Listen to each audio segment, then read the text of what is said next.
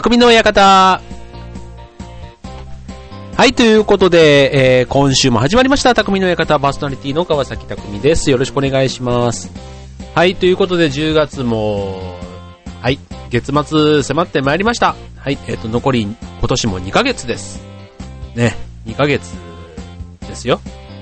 はい、あの、ね、まあ、もう少しね、こう年末というにはまだ早いかなという気はするんですけど、あの、まあ、ハロウィンがね、もう少し、もう、えっと、10月末、31日がハロウィンじゃないですか。で、今ね、結構日本でもハロウィンはすごい流行ってますけど、あの、まあ、クリスマスがね、今度ハロウィンが終わるともうすぐクリスマスですよ。あの、結構ね、最近デパートとか、あと近くのね、ショッピングセンターなんかも、あの、早速クリスマスツリーの準備がね、着々と進められてて、もうツリーの一部が立ち始めてるショッピングモールなんかもあるみたいですよ。ということでね、そういうね、クリスマスなんかの時期になってくると、ああ、もう、ね、なんか、年末だし、あこれやっとかないと、あこれやんなきゃとかね、なんかそういうのが毎年の話ではあるんですけど、なんか2ヶ月前からそういうのを思うっていうのもね、なんか年を取ったせいなのかわかんないですけど、はい。まあ今年中にやんないとダメなことは、きっちりやらないとなと、また改めて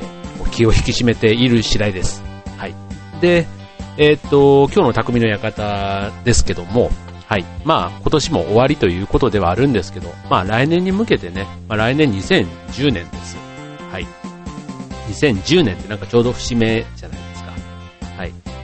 前の、あの、放送でも言いましたけど、あの、奈良県はね、えっ、と、1300、1000と1300年記念らしいですね。なんと見事な平城京で奈良県の都ができて、奈良の都ができましたので、まあ、ちょうど2010年ということで1300年というね、そんな節目の年に当たるんだなんて話を前、奈良の方から聞きましたけども、まあそんなそれぞれのね、中で2010年というのが節目になる年なのかもしれません。はい。で、僕のね、えっと、2010年っていうとね、なんと、まあこんなところで言う話じゃないんですけど、30代最後の年なんですよ。ね。ということでね、30代最後の年になるんですね。なんでね、まあちょっとなんか、なんかしておこうかなっていうか、したいなと思ってることがあって、あの、一つが、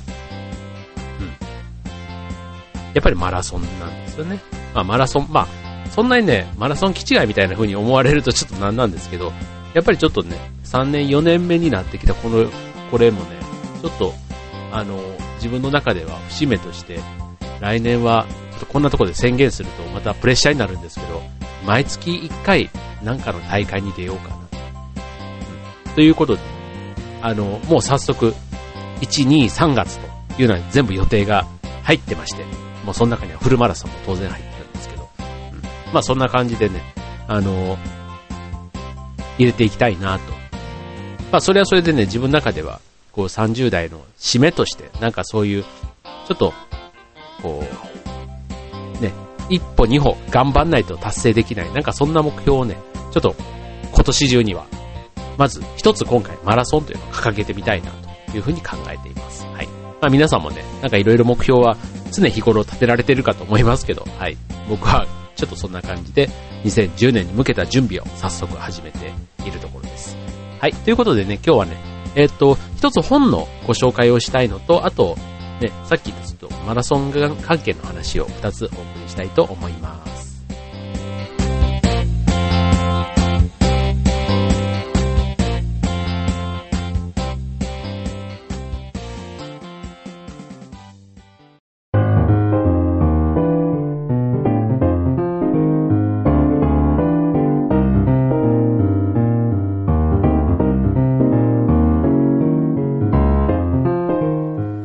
はい、ということで、えー、匠の館。今日でね、11回目の放送なんですね。はい、11、ん ?11 回目でいいのかな？はい、です。はい、ありがとうございます、皆さん。はい、おかげさまで10回をね、節目の10回の時に何も言わなかったんでね、あの、なんかあの、はい、過去の放送がね、超和平洋 .com のあの、ホームページから全部聞けるんですけど、うん、今、こうホームページをこう見てみたら、うん、10回までちゃんと回数をね、書いてくれてました。局長どうもありがとうございます。はい。ということで、今日は11回目かな、うん、の放送になりますね。はい。よろしくお願いします。でね、今日はあの、ご紹介したいのはね、ちょっと本なんですね。はい。まあ、本ってね、結構いろんなこと学べるじゃないですか。あの、うん、自分のね、本の活用の仕方って、あの、自分で勉強しなくても、結局は人が勉強したことを本を通じて学べるっていうんですか。うん。要はまあ、ね、こういう本を書く人っていろんなもう試行錯誤しながら、ここにやっぱり行き着くわけですよ。ね。で、その中でも、やっぱりこう、成功した人というか、うまくいった事例がやっぱりこう本になって自分たちの手元に来てるんだって思うと、うん、どんなジャンルの本でもね、やっぱり読むと、あの、なんかこう凝縮されてるというか、その分野に関しては結構手短にこう学べるみたいな感じがあって、うん、自分はそういう意味で本を読んでるっていう感じでしたね。うん、だからあんまりね、小説とかはね、実は読まないんですよ。うん、なんか、あの、こうなんか雑学というか、なんか知識系のものとかを最近はなんか好き好んで読んだりしてますね。はい。で、そんな中でね、あの、今日ご紹介したいのは、これちょっとあの、ちょっと前の本なんですけど、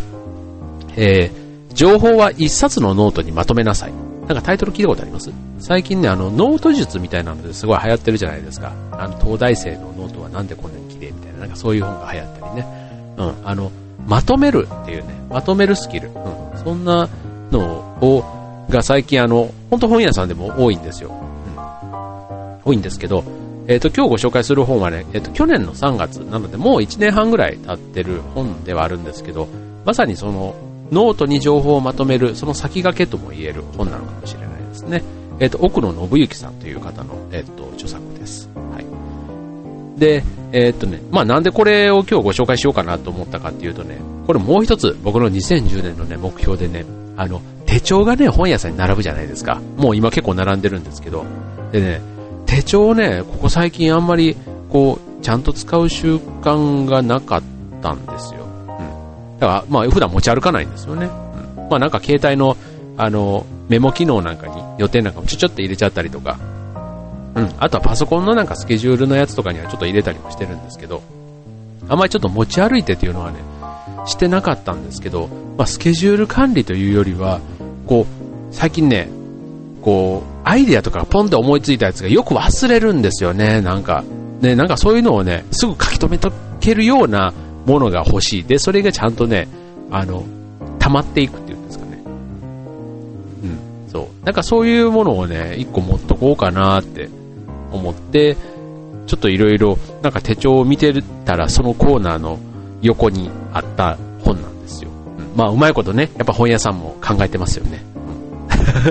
ということで、まんまと本屋さんの戦略に騙されましたっていうことを言いたいわけじゃないんですけど、という、えっ、ー、と、本のご紹介です。で、ちょっと前振りがちょっと長いんですけど、えっ、ー、と、要はこの本何かっていうとね、まあ、タイトルの通り、情報をね、一冊にまとめると、あの、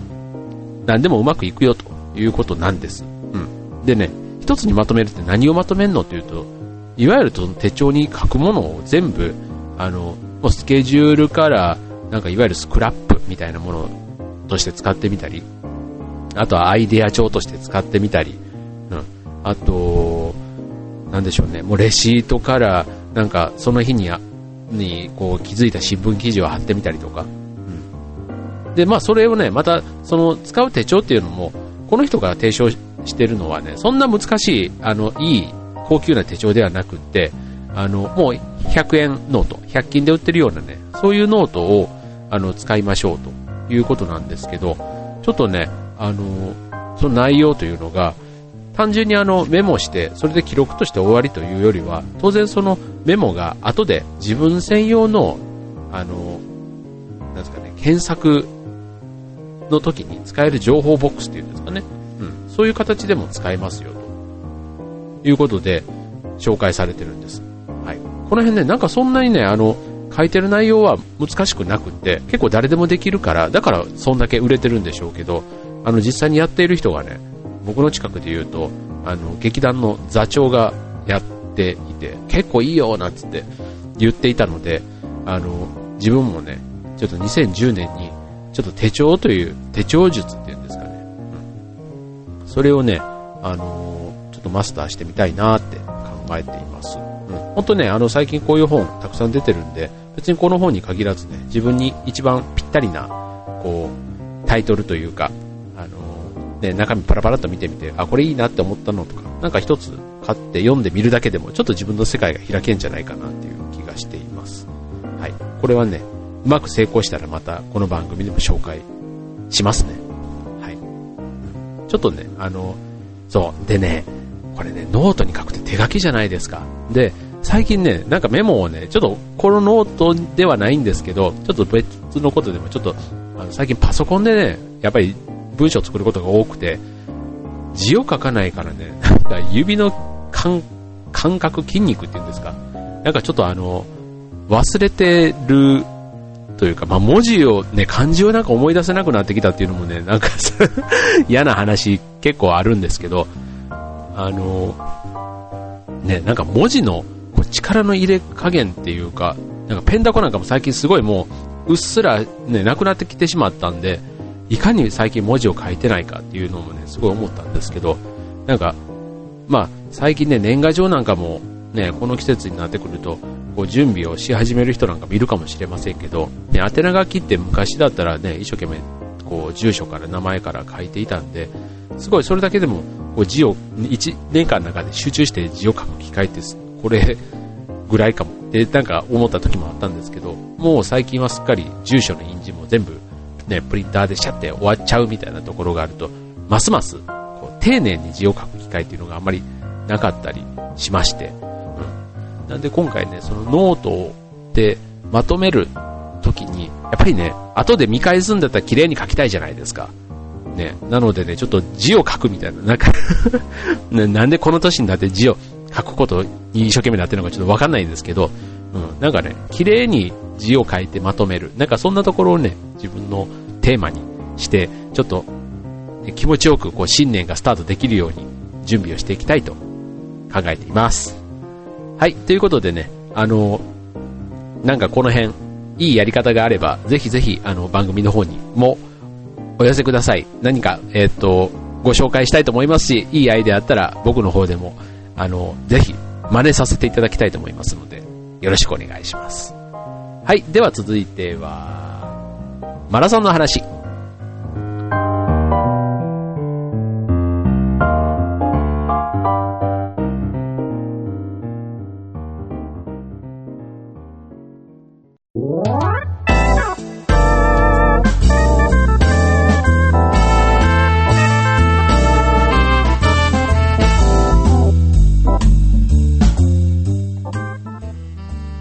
はい、ということで、えっ、と、冒頭でね、えー、話をしたんですけど、あの、来年、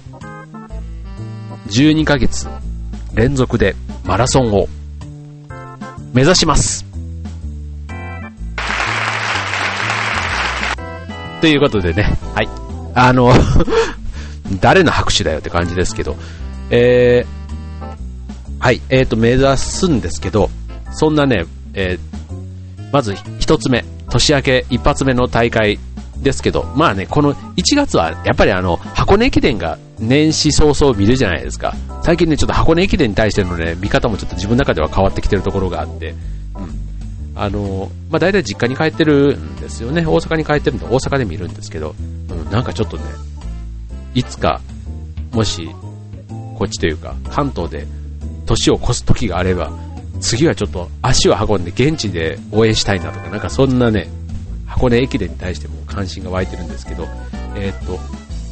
今度1月に、えー、僕が指導するのは勝田全国マラソンって、これ茨城のマラソンなんですよね。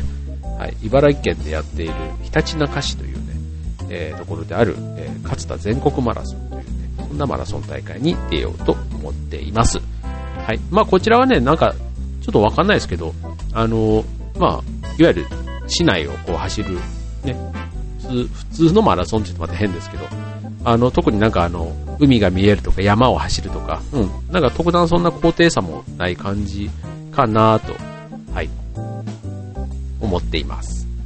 はい。まあこれはね、えー、っと、まあ年始早々、あんまりちょっとね、冬を、冬に走ることって普段ないんですよ、外。うん。なんか喉に悪、まあ、ね、喉にも悪そうなんで、走らないんですけど、ちょっとね、来年は、うん、そんなところをまず1月にスタートしたいなと思うんですけど、もう一つね、えー、っとね、3月21日に、お宝登山長瀞アルプストレイルレースというね、今日はこっちを紹介したかったんですよ。これね、えっ、とね、長瀞ってご存知ですか？えっ、とね、埼玉県なんですけど、まあ、埼玉で長瀞って言うとイメージがパッと出てこないかもしれないので、えっ、と、秩父です。はい。秩父地方。はい。でやっている、えー、やっているというか、今年で3回目のものなんですけど、お宝登山、宝登る山っていう、そういう山があるんですよね。で、お宝登山っていう、あの、愛称になってるんですけど、はい。まあ、この山を、えー、トレイル、トレイルランってあの山を走るんですよね。はい。ということで、もう最近じゃもう、あの、陸じゃ足りなくなってきたわけではないんですけど、なんかちょっと、あの、うん、もっとこう、違ったタイプのレースをやってみたいわって思って、なんかね、行き着いた、見つけ、まあ、見ついたというか、見つけたって感じですね。はい。ね、そんなね、アルプストレイルレース。これ14キロなんですけど、コースは。やっぱ山道を結構ね、あの、ホームページとか見ると、あの、こうトレイルランっていうのは一般的に、あの、道なき道を行くみたいな、なんか、急勾配なところらしいんですよ。だから、こんないきなりど素人が行っていいのかっていうのもちょっとあるんですけど、あの、これもね、今年あの、そのお宝山というか、お宝登る山って書く、そこの山のふもとにある神社の御鎮座、1900年祭記念っていうね、まあそんな節目のあのレースになるそうなんですけど、うん。まあそのトレイルランっていうのにね、今年は、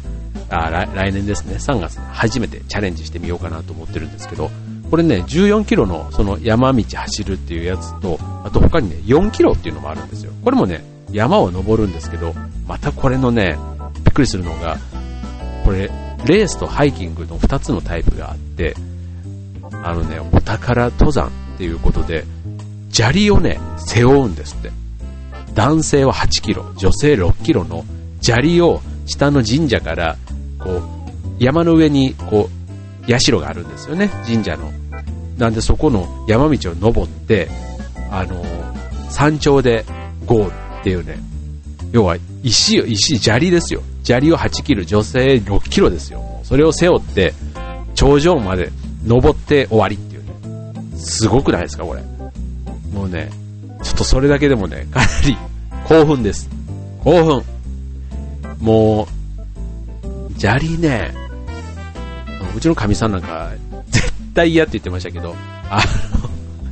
の、もう、この発想がね、斬新じゃないですか。もうね、この斬新さんにね、ちょっと惹かれて、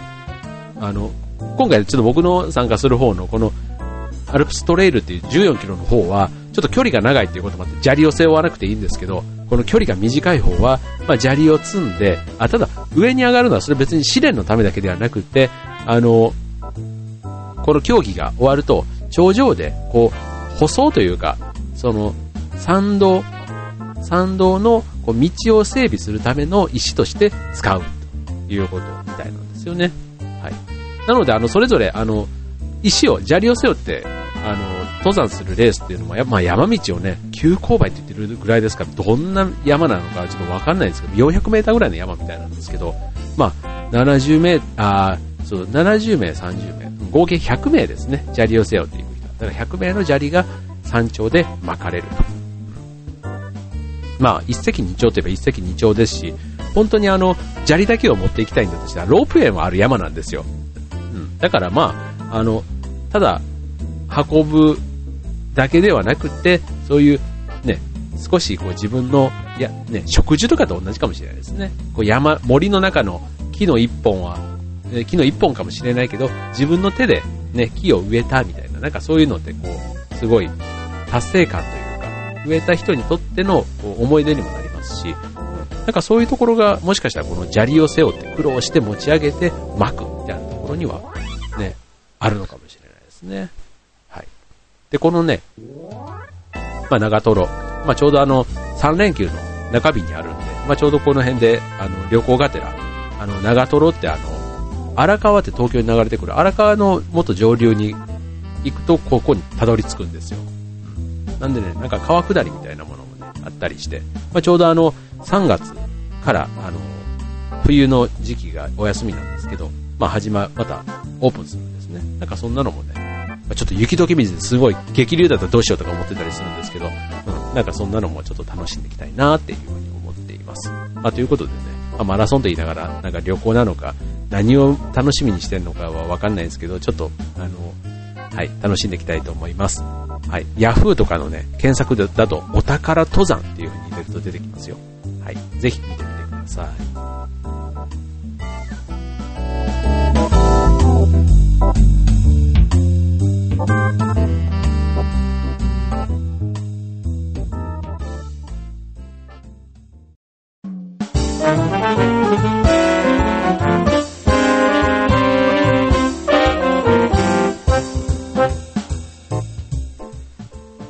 はい、ということで今週もエンディングが近づいてまいりました。はい。えー、ね、ま、まもなく、あの、紅葉の季節です。はい。紅葉。最近ね、あの、キャンプも流行ってるじゃないですか。うん。皆さん、キャンプとかって行かれるんですかね？うん。僕はね、あの、小、中、小学校、中学校とあの、ボーイスカートをやっていたので、その当時はキャンプは多かったです。キャンプも多かった、あの、飯合水産とかね、テントもこう、今みたいな便利なテントじゃなくて結構張るのも大変なやつをね、あの中学生ぐらいの体でこう上まで、山の上まで持ちあ持って上がって、ね、こうよくやってたなって思うんですけど、うん、最近ね、またそういうのにもちょっと興味を持ち始めてというか、まああんまりね、好きか嫌いかで言うとね、うん、最近ちょっとアウトドア、まあそんなタイプでもないんで、っていうのもあるんですけど、うん。なんか、誘われれば行ってみたいなって、なんか最近のこういうキャンプブームを見てると思いますね。うん。でも、秋キャンプは結構流行ってるらしいですよ。うん。夏はやっぱりね、虫とかもいたりするし、あとまあ暑いから、ね、まあいろいろね、不便もあるんでしょうけど、ね、秋のこの時期だと、天気が良ければね、まあ紅葉も楽しめるっていうのもありますし、あとはまあ、とにかく過ごしやすいですよね。うん、ちょっと暑い時はやっぱり何分脱いでも暑いですけど、ね、ちょっと肌寒いぐらいだったら上とりあえず着れば、ね、それで寝袋の中に入っちゃえば、多分、それなりに快適に過ごせるから秋のキャンプっていうのが最近ね、人気なんだと思いますけど、はい。まあ、秋の過ごし方ね、皆さんまだまだあの、それぞれの秋を、食欲の秋、スポーツの秋、読書の秋、うん、楽しんでらっしゃるかと思いますけども、またそんなね、あの、楽しい秋の過ごし方あったらぜひ番組の方にもお便りください。それでは今日の匠の館、ここまで。